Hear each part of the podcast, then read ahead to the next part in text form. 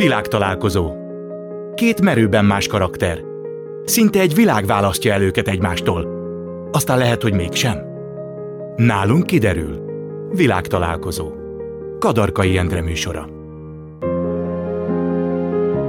Köszöntöm Önöket, ez itt a Világtalálkozó. Ma itt lesz velem Molnár Piroska, az ország egyik legnagyobb színésznője. Az év elején ugyan megpendítette, hogy felhagy a színjátszással, de szerencsére továbbra is láthatjuk őt a színpadon.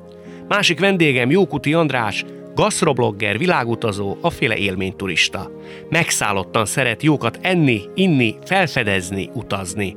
A világ olyan éttermeibe is bejut, ahová másnak sosem sikerül. Az élményeit rendre meg is írja. Jelenleg az egyik legnépszerűbb gasztroblogger. Lássuk, mire megyünk ma így hárman. Művésznő, jól olvastam, hogy volt egy olyan időszak, amikor ön legalábbis saját magáról azt mondja, hogy egy kicsit pökhendi volt. Az igaz? Ö, hát ez nagyon erős szó, de, de, de, de, de sajnos igen. Egészen hát, ilyen kiha én nem című érzésem volt, úgy harminc éves koromig körülbelül, olyan későn érő típus voltam. Tehát volt bennem egy ilyen kiha én nem, nevezzük ezt inkább így. Ez igen. Ilyen önbizalom túltengés volt? Hát valószínűleg igen. igen. Ez baj egyébként? Hát Egy, bennem még mindig van ez. Egyrészt, egyrészt nem baj, mert az embert segíti valamiben, de másrészt persze óriási baj, hiszen, hiszen nem jó, ha az ember ma saját, maga, saját magát mások elé helyezi. Aztán nagyon nagyot tud zuhanni, hogy hát nem, nem, nem.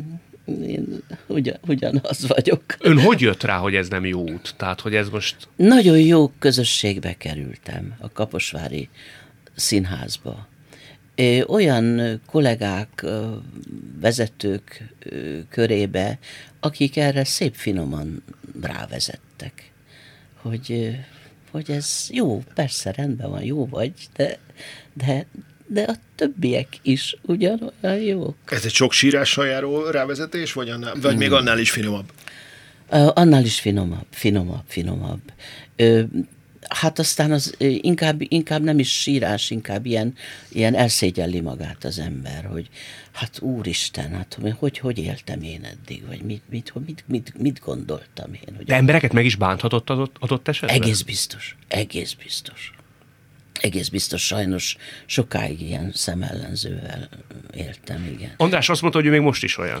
Hát nyilván ennek különböző csatornázási lehetőségei vannak, de azt gondolom, hogy azért ez valamennyire egy ilyen önmagunk fenntartásának módja is. Tehát, hogy kell egy egészséges önbizalom, hmm. nyilván mindenki bántott meg nagyon-nagyon sok embert az élete során, tehát, hogy én is azért egy, egy meglehetősen szögletes ember vagyok. Finomodtam sokat, ugye a család az, család az sokat segít, de... de régen nagyképű volt?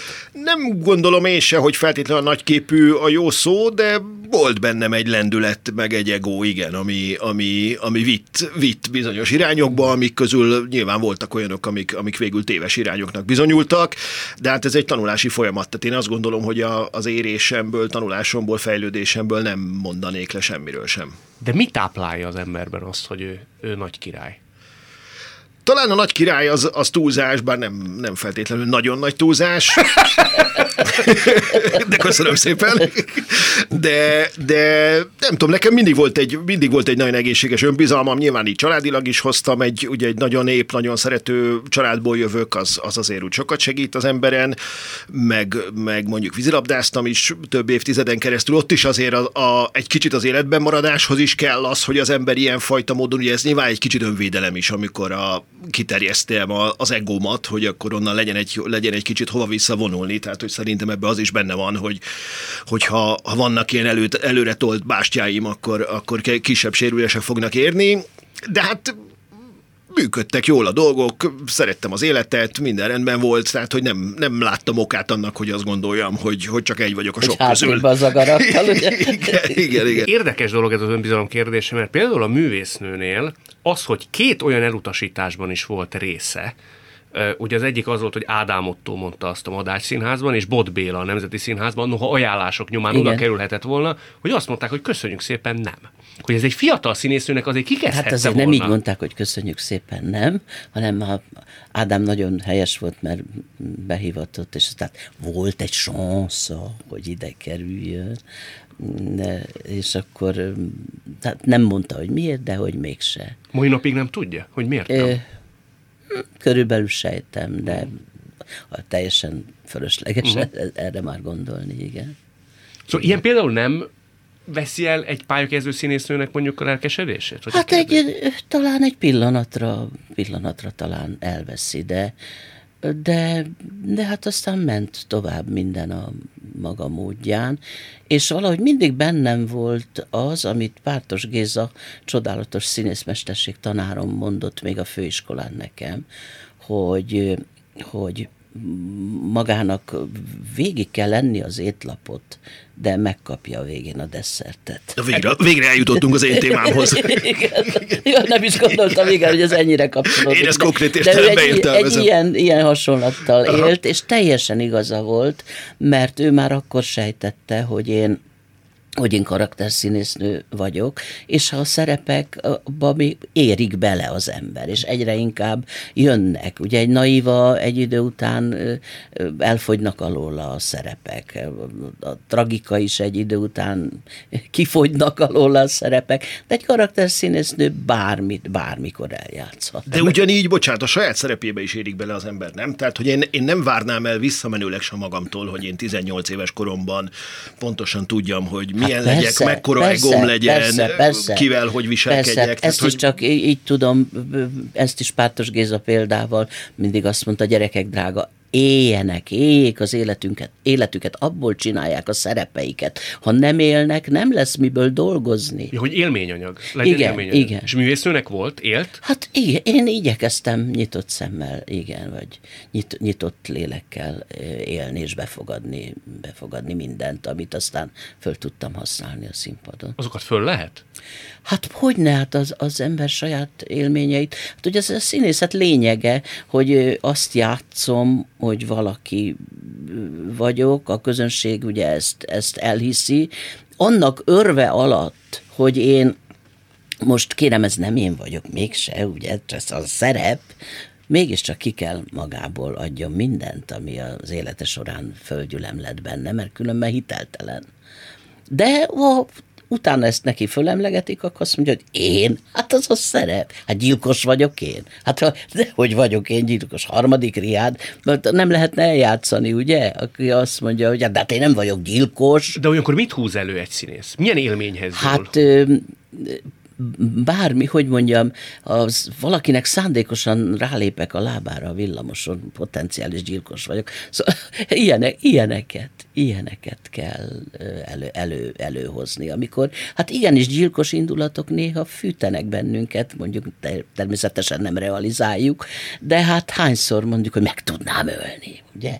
Hát azokat az élményeket kell föl, föl eleveníteni. És ilyenkor egy- a színpadon, amikor kimondatik egy ilyen mondat, vagy valami izó szenvedély, gyilkos izó szenvedély lesz úrrá a szereplőn, akkor ilyenre gondol menet közben színpadon egy színész? Hát hogy me- hívja? Menet közben nem természetesen, hanem, hanem egy színészbe, hát ez is, ez is Pártos Géza, mindenféle emberi tulajdonságnak meg kell lenni, és azt hívja elő magából, jobban mondva azokat a vonásokat erősíti föl magából, amit éppen a szerepe megkíván. Aztán az jön a másik szerep, akkor, egy, akkor más vonásokat. De mindenfajta emberi tulajdonságnak és vonásnak meg kell benne lenni. Belevágtam a szavában. Ahogy egy jó kajában minden íz benne van. Ugye? Pontosan, igen, igen, igen, igen. Akkor jó egy kaja, ha minden benne van? Tehát hát akkor, akkor tud mondjuk egy, egy teljes vacsora élmény, akkor tud mondjuk teljes lenni, hogyha valóban, hogyha ha többféle ízből, többféle állagból tevődik össze, ugye különben egy sikúvá és unalmassá válik, igen. Tehát, hogy ez igen, ilyen igen, szempontból abszolút, igen. Hogy ahogy egy jó karakter is különböző, különböző részecskékből áll össze, igen. Ugyanúgy egy ételben és is, hát ez nagyon még, fontos. Még, ugye, bocsánat, hogy még akkor kell is hozzá valaki, aki tudja, hogy azokat hogy keverje. Egy rendező. Mert, mert például a drága barátnőm, kolléganőm Csomós Mari elmondja, hogy, hogy pontosan mit főzött, vagy mit, mit csinált, hogy mit, mit tett. Én ugyanazokat beleteszem, és nem lesz olyan, mint, igen, nincs, mint az övé. Mint ahogy nyilván ugye rendezni is csak személyesen lehet, tehát nincs olyan, hogy, hogy tökéletes recept, igen, ami alapján igen, mindenki igen. el tudja azt készíteni. Hiába teszem bele milliméterre ugyanazt. Kell hozzá az érzék. Ez mi múlik, amit a művésznő mond? Ezért én sokat gondolkodtam, hogy ugyanazt teszik centire mindenből, és van, akinek olyan lesz, hogy azt mondja az ember, hogy én még az életemben nem ettem ilyet, az enyém meg olyan, hogy hát jó, hát de... De valami szerintem érzék, érzék kérdése alapvetően, amivel nekem mázlim van, hogy ez pont működik. Önnek... Vannak olyanok, akinek, van egy, van egy nagyon kedves ismerősöm, akinek például az anyja borzalmasan rosszul főzött. Amit én, én még nem sok ilyenről hallottam, de mondta, hogy egyszer, egyszer egy katasztrófa, tehát megy haza hétvégén, hétvégén ebédelni a családhoz, és tudja, hogy borzalmas lesz.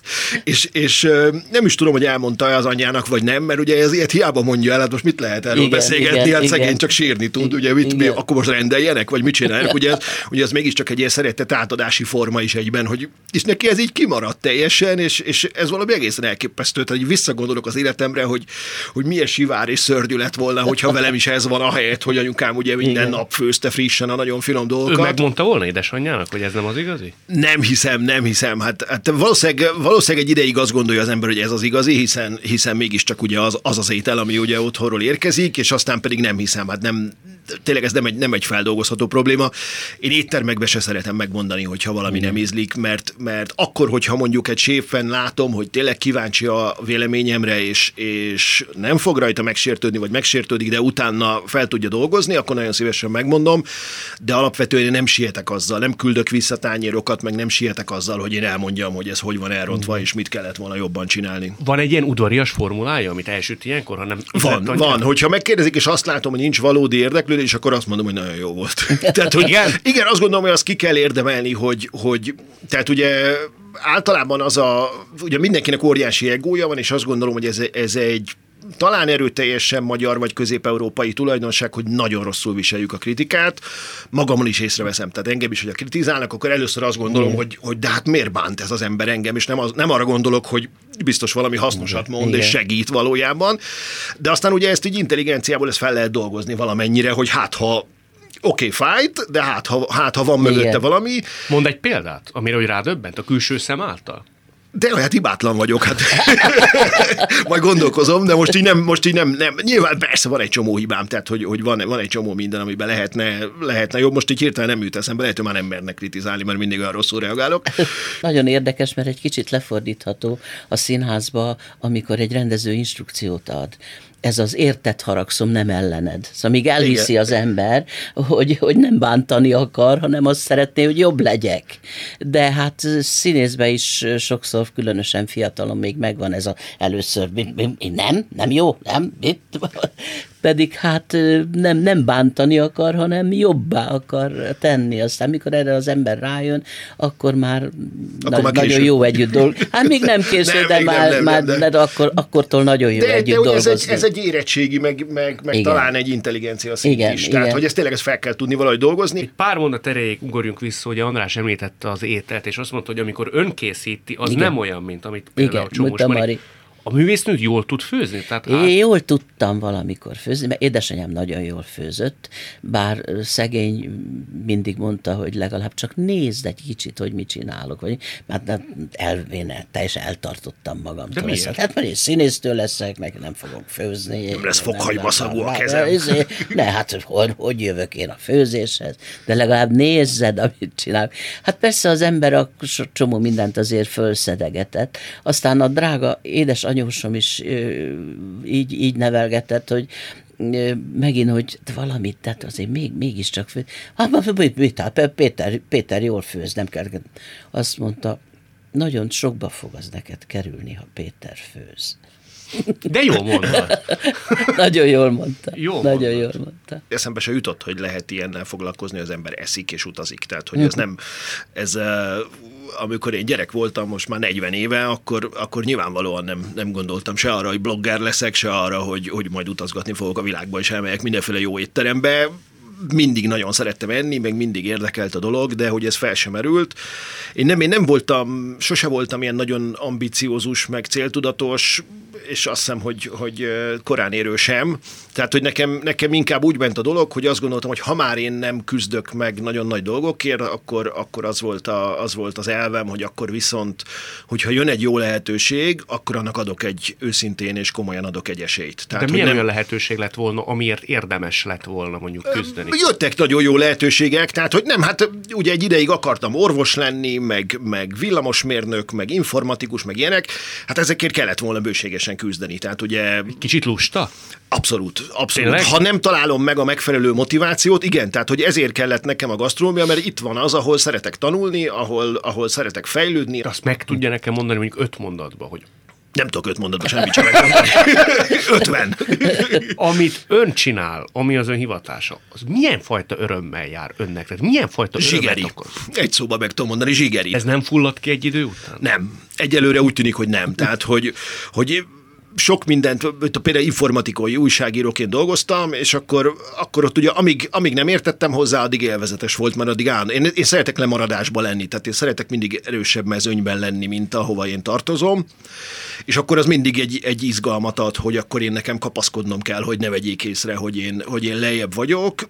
És amikor kezdtem úgy, kezdtem úgy érezni, hogy most már fölkapaszkodtam, akkor onnantól kezdve jött az unalom. Tehát, hogy ott, ott akkor vége lett. Akkor láttam, hogy jé, minden évben mindig ugyanaz történik. Ugyanazok az emberek különböző cégszínekben mondják pontosan ugyanazt a, ugyanazt a, a marketing szöveget, hogy ez egyszerűen nem érdekel.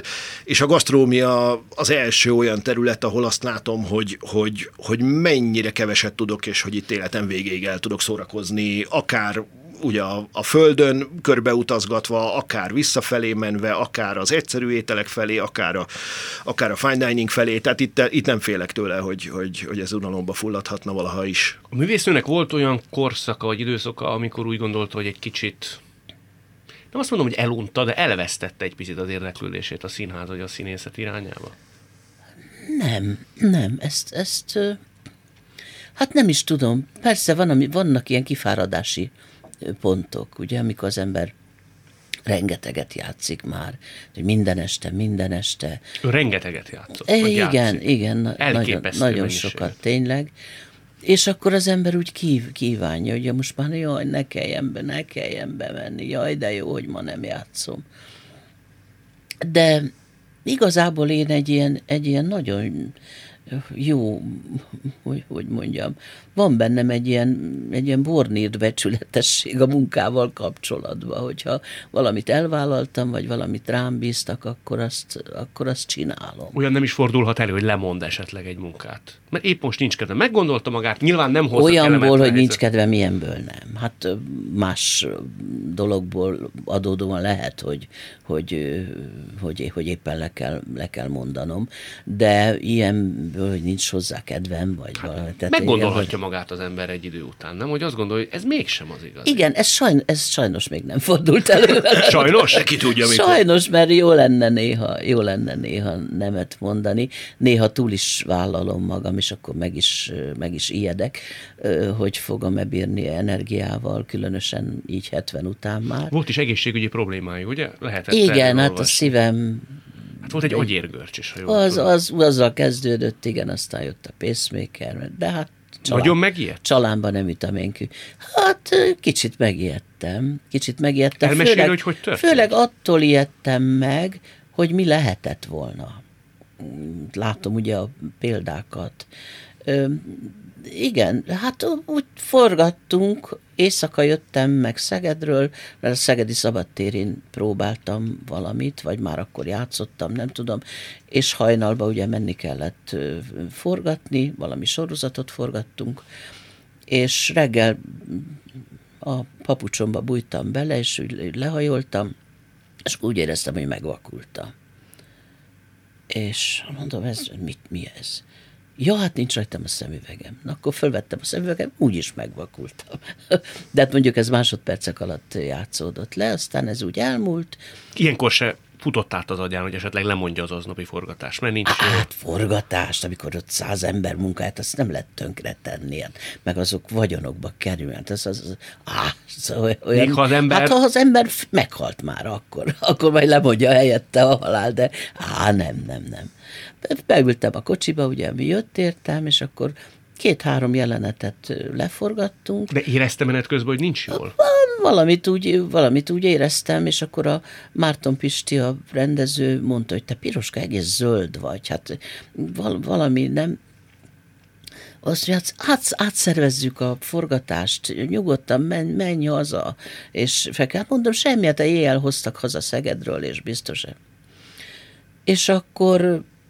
A, utólag mondták, hogy visszanézték azt a három jelenetet, amit addig fölvettünk, és semmi nem látszott. Semmi nem látszott a felvételeken, semmi az égvilágon. És akkor hazamentem, illetve hát nyáron forgattunk valahol, és szegény két ilyen kis ügyeletes orvostan hallgató jött, jött ki, kérdezték, hogy mit érzek, hát mondtam, hogy kicsit bizsereg a számszéle, meg ó, mondta vidáman, tetszik produkálni a stroke összes előjelét, mondom, és akkor mit csináljak? Hát tessék bevenni algopirint, és feküdjön le. Hm, mondtam, jó van, hát.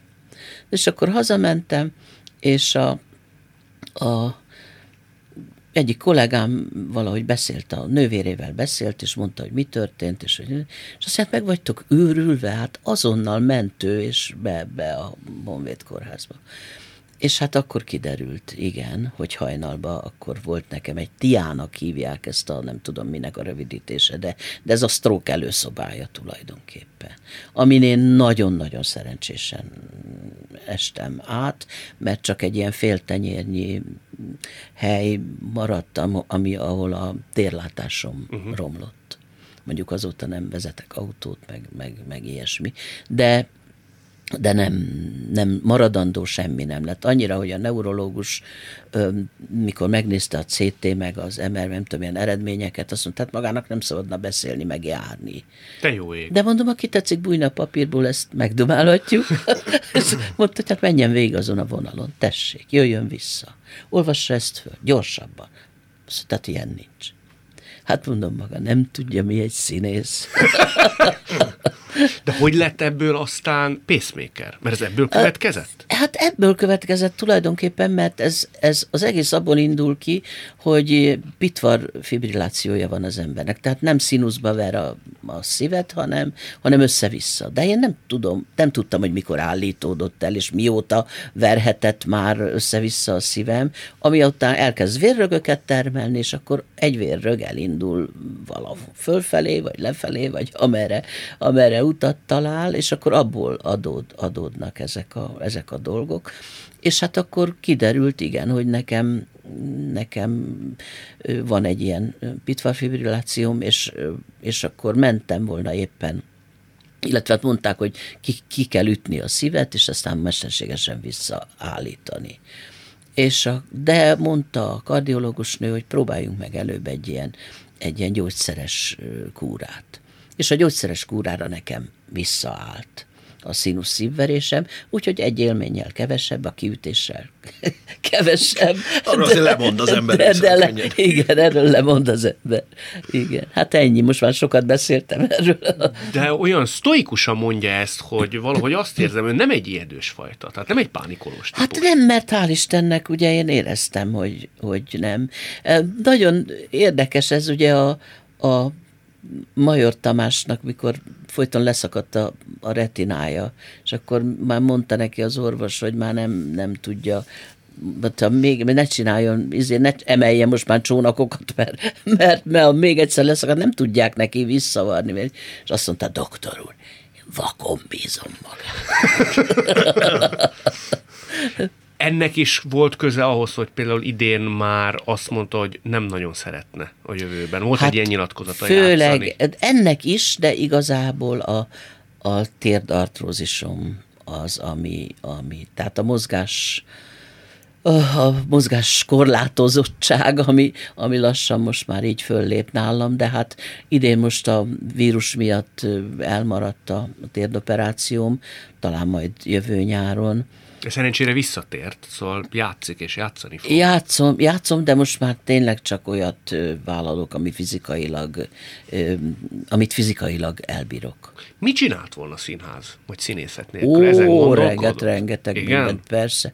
Jó, hát ezt mondjuk azt a nyilatkozatból úgy derült ki, hogy én teljesen ad, de hát tíz folyton, folyton játszó darabom volt. Hát olyan elő nem fordult volna, hogy én cserbehagyom a színházakat, vagy a kollégáimat, hogy nem játszom azt a, azt a tíz szerepet, ami, ami, ami még megy.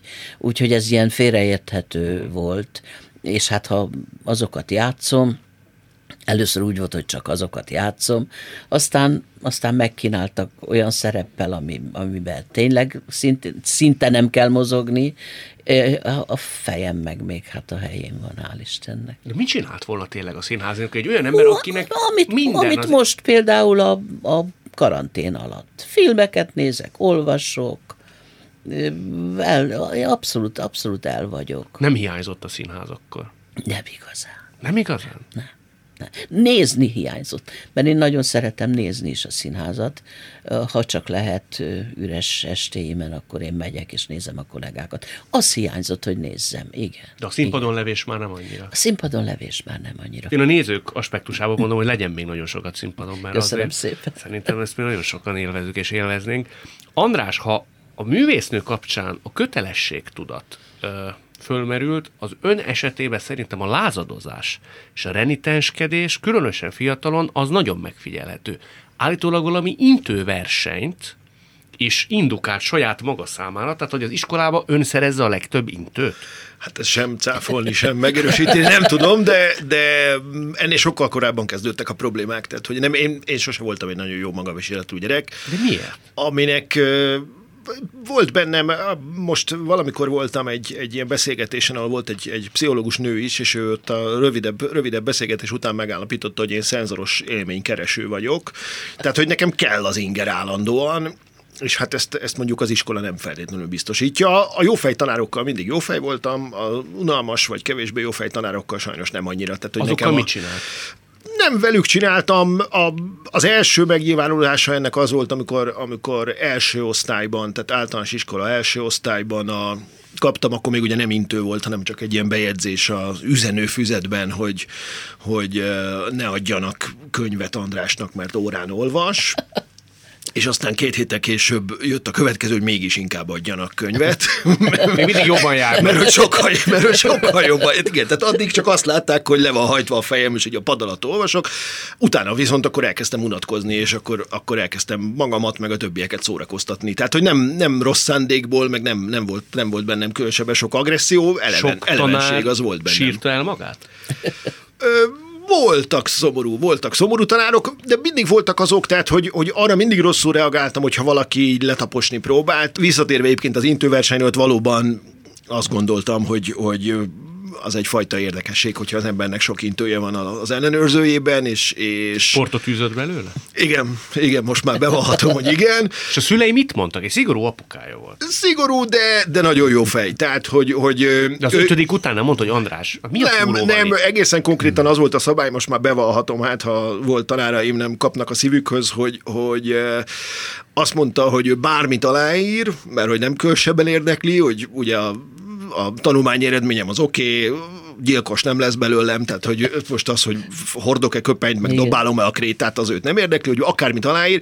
Egy kérése van, hogyha valami nagyon vicces intőm van, akkor szóljak, mert akkor azt elolvassa, de minden mást azt elolvasás nélkül aláírt, és direkt ugye, direkt ugye ő írta alá, hogy látszon, hogy mennyire komolyan vesszük, úgyhogy, úgyhogy nem, nem volt ebből semmiféle probléma, tudta, hogy előbb-utóbb csak benő a fejem lágya. Azt nem sejtette, hogy erre mondjuk kb. negyven évig kell várni, de... Addig kellett várni? Hát igen, eltartott egy ideig, amíg ben, benőtt. Ez itt továbbra is a világtalálkozó Molnár Piroskával és Jókuti Andrással. Lehet, hogy nagyon rossz a megközelítésem, de nekem az volt az első sugallatom, hogy nem édesapja szigora ellen akart így módon lázadozni. Tudomásom szerint úgy került egyáltalán a vízilabda közelébe, hogy az édesapja életébe egy percet nem sportolt, ugyanakkor ő mérnök emberként kitalálta, hogy önnek és a testvéreinek mi lenne a legjobb, végigjárta a vízilabda edzőket és a különféle klubokat, és azt mondta, nulla sportmúlttal, hogy ide. És önök mentek. Tehát nem mondhatták azt, hogy van kedvünk, nincs kedvünk, menni kell. Mondhattuk, nem, az jó volt, nem úgy volt ő, nem úgy volt ő szigorú, hogy ez, ez bármiféle fizikailag vagy egyébben megnyilván, fizikailag megnyilvánult volna, tehát nem, ő ismerte a képességeinket, és ezekkel kapcsolatban azt gondolta, hogy vannak, vannak ezzel kapcsolatban normális elvárások, de semmiféle ilyen, ilyen óriási rend és fegyelem és ilyesmi nem volt ránk kényszerítve. De mind a három fiúgyermeknek ugyanakkor a kedve volt vízilabdázni, mert hogy mentek, mint a hárman? Iszonyatosan jó volt vízilabdázni. Az ember ugye beletanul egy csapatba is, ugye az egót is egy kicsit formálja, hogy gondolhatok én bármit magamról, de, de azért egyedül úgyse fogok tudni érvényesülni, hanem, hanem valamilyen módon így össze kell kapaszkodni a többiekkel. Tehát, hogy én ezt, én ezt nagyon-nagyon szerettem, meg volt egy fantasztikus edzőm, a Pék Gyula, aki, aki egyébként úgy kb. a, a, a nagy kásásék és egyéb, egyéb ugye, csapatból ugye, nagy, nagyját ő nevelte fel, tehát hogy tényleg egy fantasztikus utánpótlás edző Ön volt. Ön tulajdonképpen a Benedek Varga Märcz korosztályon együtt pontosan, játszott. Igen, pontosan a, ugye a, a Märcz Nomi hetvennégyes, a, a Benedek Varga hetvenkettes, és én meg pont hetvenhármas, igen, tehát hogy így együtt, együtt nőttünk fel. Igaz lelkére. A tehetsége hiányzott ahhoz, hogy fölérjen a csúcsra is, ezekkel is, a fiatal is. Emberekkel, vagy inkább a szorgalma? Is, mind a kettő. Mind a kettő? Nem voltam, nem, tehát hogy tehetséges voltam, de nem kiemelkedő tehetség, és, és a szorgalmam is mondjuk a közepesnél egy kicsit jobb volt. Tehát, hogy, de hogy... volt olyan tehetség, mint Benedek Tibor, akiről ugye azt mondják, nem, hogy ő nem ben, volt kimagasó. Benedek Tibor sem ennyire se volt tehetség. Nem, ő a... Ő a ha szobra lesz a, a kitartásnak uh-huh. és a küzdeni akarásnak, akkor az csak ő lehet. Tehát, hogy ő, ő megmutatta azt, hogy, hogy az én tehetségemmel is odaérhettem volna, de hogy az, az hihetetlen erőfeszítések és folyamatos küzdelem, és mindent, mindent feláldozva lehet csak odajutni. És olyankor se kap az ember ihletet, hogy azt mondja, hát a Benedek még itt maradt egy órát dobálni. Hát én is dobál, hát ő is olimpiai bajnok akar lenni, én is. Hát húz magával, nem? Nem, nem sőt, a, egyszer, egyszer az egyik csapattársam kérdezte, csak így viccből, már felnőtt, felnőtt csapatban voltunk, és kérdezte, hogy ha Ha, ha most szólna a Kemény Dénes, hogy egy hónap múlva mehetek a válogatottal az olimpiára, és garantálja, hogy meg is nyerjük, akkor végigcsinálom-e azt az egyhavi edzésmunkát velük, és mondtam, szó se lehet róla, hát gyönyörű idő van, nagyon jó éttermek vannak, de hogy csinálom? Tehát, hogy nem, nem, nem, ez, ez nem az én életem.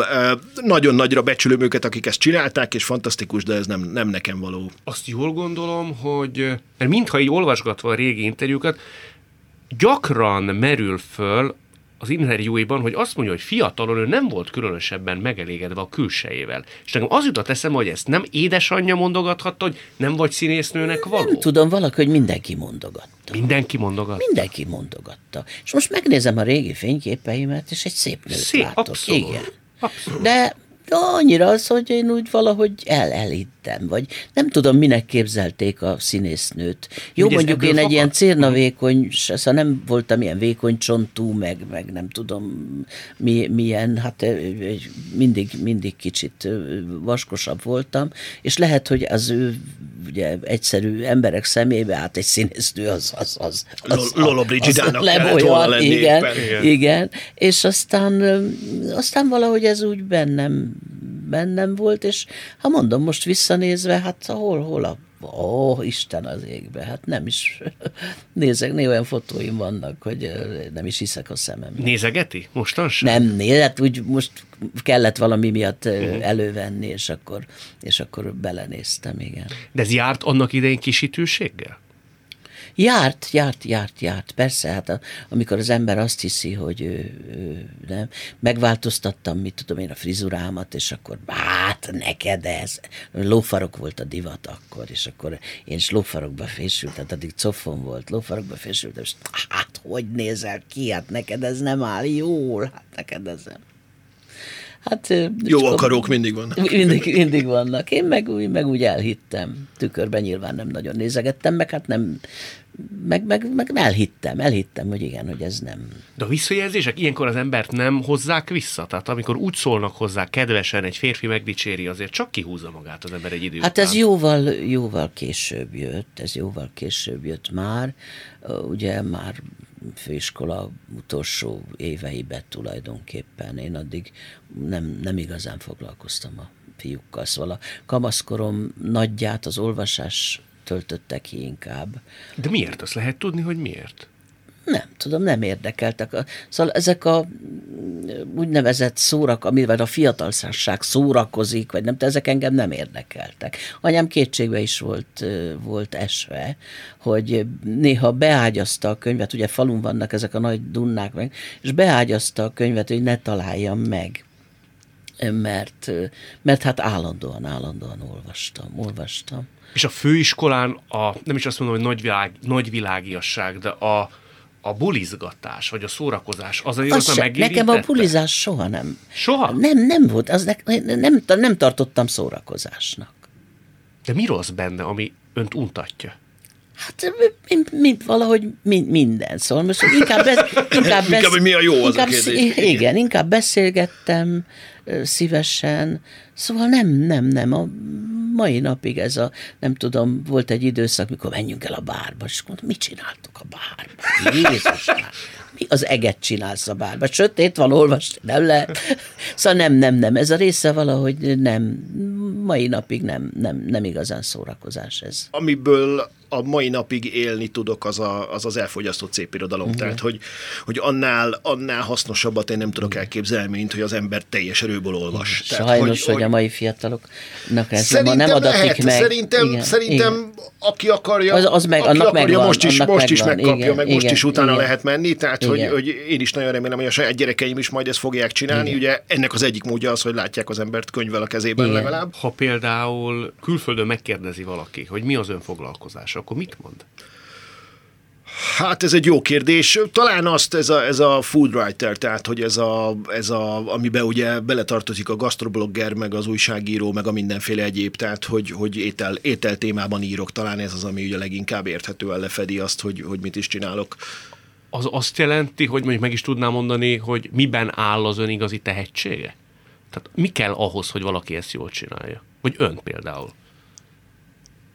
Az egy jó kérdés. Én nem gondolom magam ö, extrém tehetségesnek abban, amit csinálok. A legtöbb gasztró újságíró az mondjuk nem veszi a fáradtságot arra, hogy elutazzon a saját pénzén valahova, vagy felkutasson dolgokat, hanem megvárja, amíg meghívják.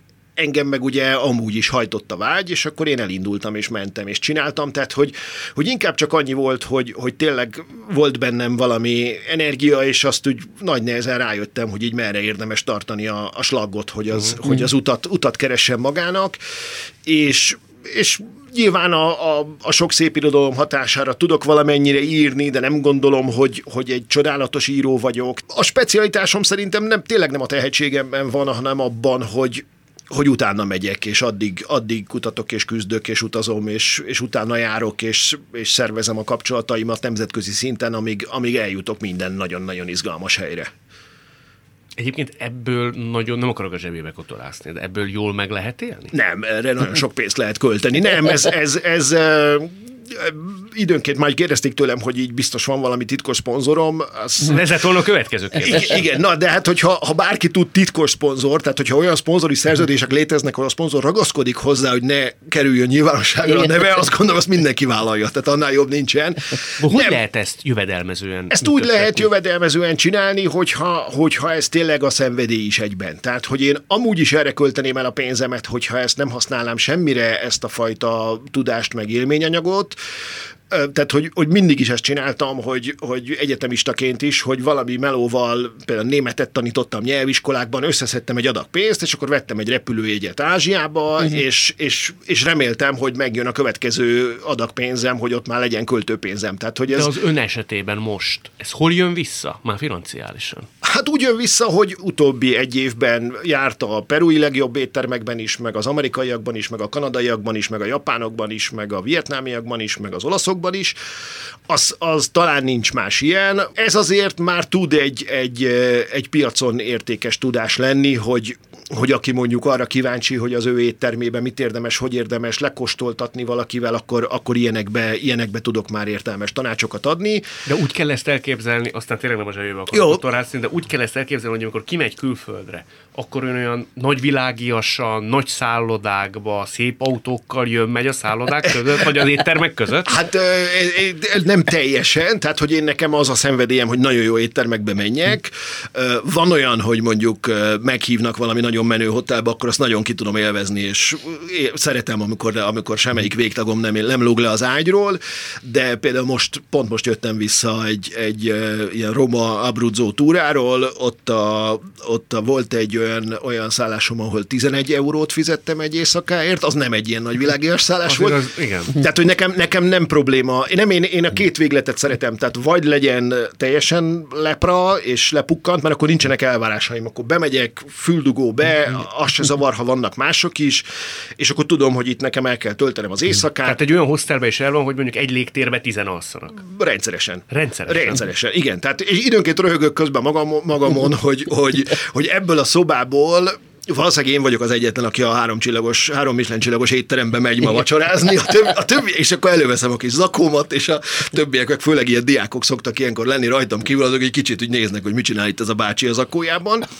de, de ez engem nem zavar, tehát hogy nekem, nekem az többet ér, mint hogyha ha, szóval egy vacsora árát kifizetni egy éjszakai szállásért, az egy, az egy borzalmas dolog lenne szerintem, úgyhogy a, béreltem autót, akkor ott is a Fiat Pandát választottam, mert mit érdekel engem, hogy mekkora autóban ülök, és az emelkedőkön még éppen, hogy felment, bőven elég az nekem, úgyhogy, úgyhogy nem, szeretem a luxust, de, de, de sokkal fontosabb nekem, hogy a gasztronómiában megtapasztalhatom a luxust, mint az, hogy, hogy mindenféle egyéb területeken. Tehát fapadossal utazom, ha kell, és, és még csak helyjegyet se veszek, meg feladható csomagot se, tehát hogy, hogy van egy ilyen értelmesen, értelmesen elküldhető keretem, és akkor abból kb. A kilencvenkilenc százalék megy az éttermekre. De az egy érdekes gondolatám, hogy azt mondja, hogy a végletek embere ilyen értelemben. Tehát vagy ön úgy fogalmazott, hogy a lepra, vagy pedig a csúcs igen, kategória. Igen. Mi a baja a, a közbülsővel?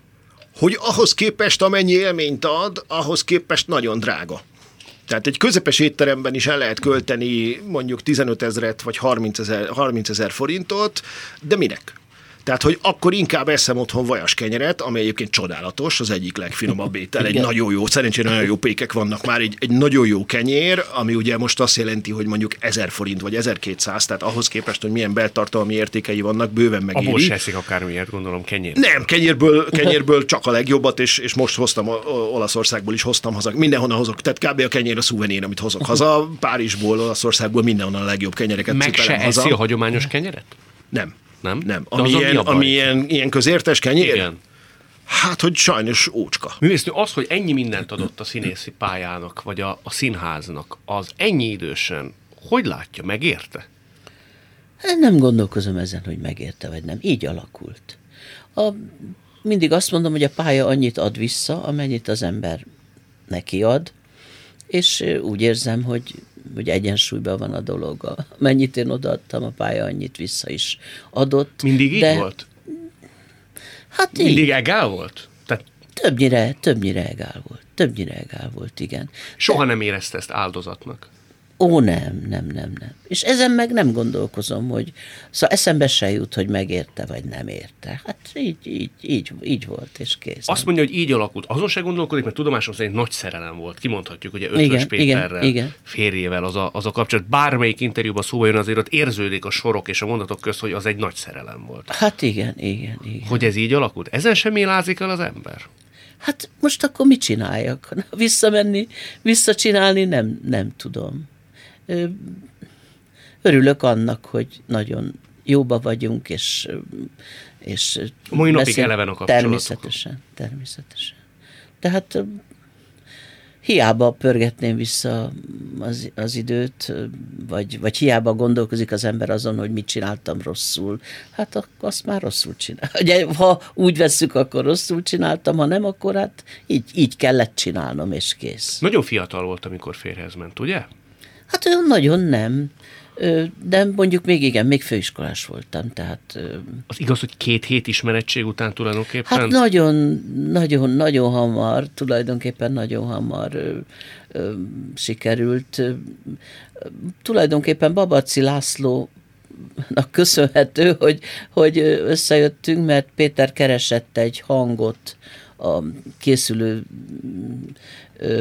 művéhez. Aztán nagyon-nagyon-nagyon hamar ment a dolog, igen. Mert tulajdonképpen elmentünk valami koncertre, Babacsi mondta, hogy menjünk, a, akkor még volt a Károly kertben voltak koncertek, és akkor, és akkor ott, ott is találkoztam Péterrel, és, és hát nem is tudom, Laci talán mondta, hogy majd vedd le a szemüveget, ha bemutatlak. Akkor ilyen sötét, ilyen foncsorozott szemüvegekbe jártam, és akkor mutatkozott, én is megmondtam a nevem, és onnan már egyenes út volt.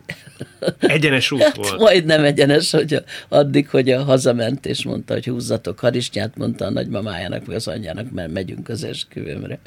Ennyire biztos hát szóval volt? Ennyire, biztosak voltunk benne, igen. igen. Az ennyire lehet érezni rögtön az elején? Tehát van ilyen, az ember ilyet szinte csak a regényekbe olvas, nem? Hát igen, és nem is hinném, nem hinnék a regényeknek, ha nem tapasztaltam volna meg, hogy ilyen van.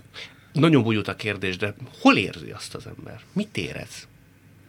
Hát nem tudom, valami biztonságot, valami tudja, hogy ez, ez igen, ez ő nekem született, és én, én neki születtem. Szóval ezt az... érezte a művésznő akkor? Igen, igen, igen. Igen. És akkor ki is mentek? Külföldön is éltek egy darabig, az, ugye? Az már jóval később volt, hogy én, én... Hát próbáltunk akkor, ugye ő nem tudott itthon élni. Én először megpróbáltuk, hogy esetleg én... De aztán hát nem, nem, nem ment a dolog. Ugye én is ragaszkodtam a pályámhoz. Neki, őt is zavarta az, hogy én nem azt csinálom, amit... Amit, amit ő szerinte is nekem csinálnom kellene. Ha jól értem, akkor ott Németországban a művésznő nem a hivatásának hát él. Hát nem, nem, nem, nem, hát természetesen ott háztartás. Kupa, házta, hát igen. igen, és hát mondjuk egy krumplilevesbe, akárhogy is van, nem lehet, hogy mondjam, Lady Macbethet és, és nem tudom mit, Rómeót Júliát belevinni, tehát az egy krumplileves. Menet közben, a krumplileves közben, akkor úgy nagyon viszketett a tenyere, hogy nekem nem itt lenne. Noha szeretem nekem, ezt az embert. Önnek, nekem ott... nem annyira, inkább ő, őt zavarta, hogy én nem azt csinálom, amit, amit, amit csinálnom kellene. Itthonról megbombáztak azzal, hogy na most ezt a szerepet mulasztod el, azt a, most erre haza kéne jönni, erre, és akkor egy idő után hát ez, ez, ez, ez, ez így alakult. Ő, ha nem kéri, ön képes lett volna ott maradni vele? Nem tudom. Én éreztem, éreztem én azt, hogy ez ilyen sokáig nem fog, nem fog menni ez a dolog, hogy én ottan kavargassak valamit, és igazából neki arra lett volna szüksége, hogy én én, én az őt, őt, őt szolgáljam, de ne csak egy krumplilevessel, hanem ugye minden mással, és nekem meg annyira saját hivatásom volt szem előtt, hogy, hogy nem, nem, nem tudtam volna azt az áldozatot meghozni, amit azóta hál' Istennek akadtak, akik, vagy akad most is, aki meghozta érte. Ő most a harmadik feleségével él, úgy tudom, Ö, ugye? Úgy tudom, igen. Na, aztán nem akarom itt a szívét fájítani, igen. De azért az szerintem nem lehet akármilyen érzés, amikor az ember, és most nem fogok itt idézgetni interjúkat, de szerintem ön azért tudja, hogy ő a nagy szerelem, hát és azért igen, ez, igen, ez, ez igen. Rendre kiderül, szóval azért ez nem lehet akármilyen érzés, amikor, amikor az ember úgy gondolja, még ennyi időtávlatából is, hogy hát lehet, hogy ott lenne. Tehát le tudtam volna élni egy életet ezzel az emberrel, és most egy másik ember van mellette. Biztos le tudtam volna úgy, ha, itt, ha itthon élünk. Tehát, hogyha ha ő is megtalálja itthon a számítását, akkor, val- akkor bizt- egész biztosan. De, de miután őt, őt oda ö, csapta a sors, vagy hogy mondjam, szóval itthon, itthon ő nem találta meg, amit én megtaláltam itthon a saját hivatásomba, és ő azt s- ott találta meg. És az föl sem erült, hogy esetleg ő is hazajöjjön akkor, amikor ön hazajött. Hát ő egy olyan világkarrier előtt áll, tehát azt lehetett tudni, hogy... azt most az én kedvemért szűkítse ide le, szóval az... Azt ön nem eleinte, meg, eleinte, eleinte volt, volt benne egy ilyen, ilyen gondolat, de hát aztán az élet ezt, ezt másképp alakította. András, ugye azt jól tudom, hogy noha egy nagyon erős ember, de akkor azért megrecsent, teljesen érthető módon persze, amikor pár nap különbséggel vesztette el az édesapját, a testvérét, és született Emil fia. Igen. Hát az egy... Ez hány nap különbséggel történt? Ez egy gyakorlatilag egy ilyen szűk, szűk héten belül zajlott le, zajlott le az egész. Azt hiszem, hogy ennél nagyobb amplitúdójú érzelmi kilengéseim nem, nem nagyon voltak még életemben. Tehát, hogy ez egy...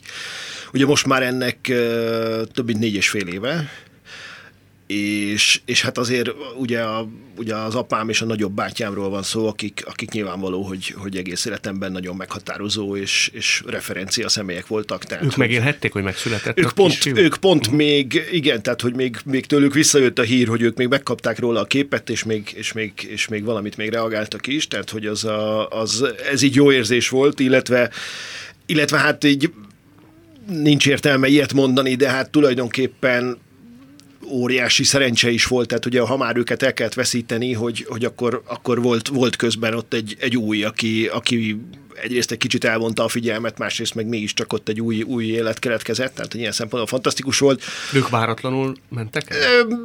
Ugye mind, azt hiszem, hogy minden halál mindig váratlan, de egyébként, egyébként hosszabb betegség után uh-huh. mind a ketten, tehát ilyen szempontból nem, és ugye, és ugye van, a, van, a, van egy betegségnek az a szintje, amikor amikor már óhatatlanul bejön az, hogy, hogy tudom, hogy halálos betegség, és akkor, de akkor, na, akkor ma lesz, vagy holnap, vagy két hónap múlva, tehát hogy, hogy ez a fajta várakozás is szörnyű, és ugye közben a, közben a haldoklónak is végtelenül szörnyű az ő helyzete.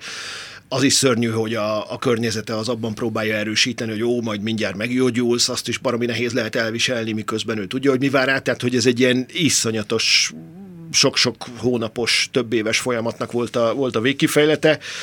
Azóta sikerült a létszámot helyreállítanom, tehát ilyen szempontból a, a, ugye azóta már, van, már két fiam van, úgyhogy legalább ugye a családban így a, a fiúk számát is sikerült, sikerült visszahozni, van azóta egy lányom is, most egy, most egy hat hete született, úgyhogy, oh.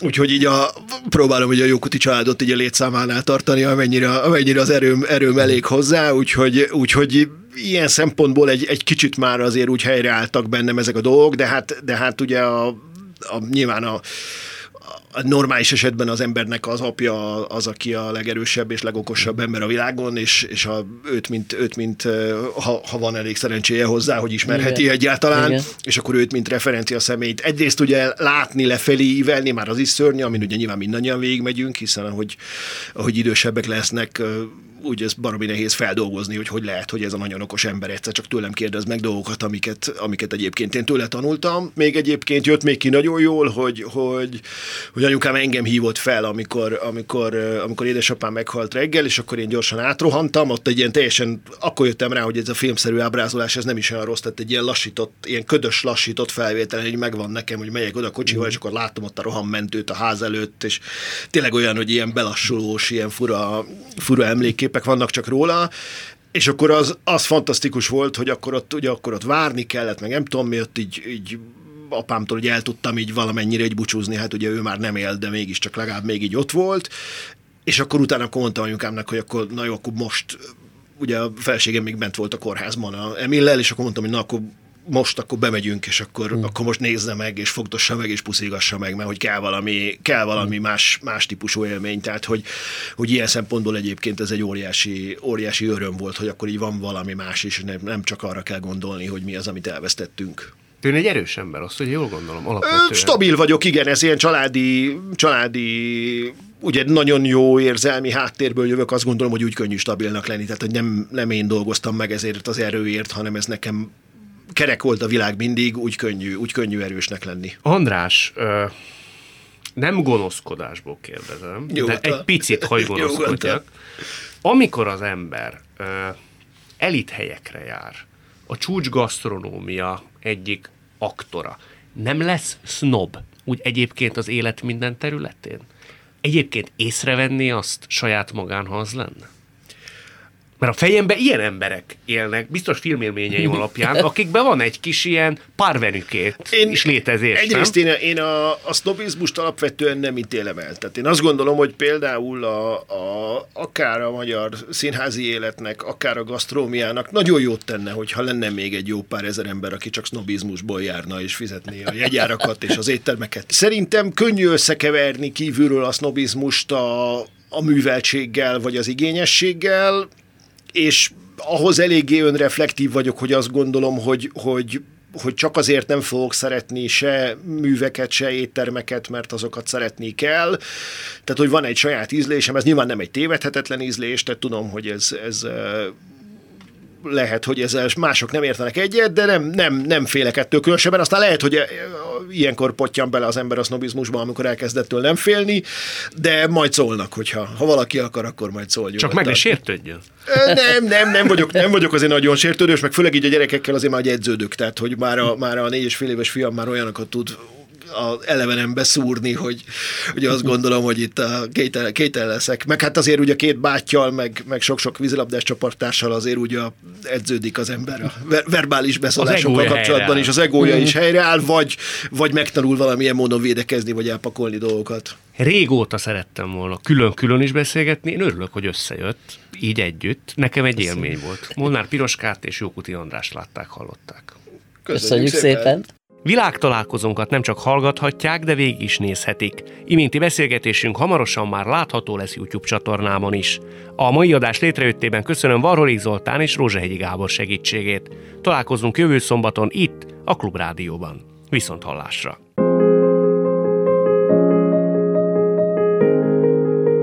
Jövő héten ugyanebben az időben két új világot, két új karaktert mutatunk be önöknek. Világtalálkozó. Kadarkai Endre műsora.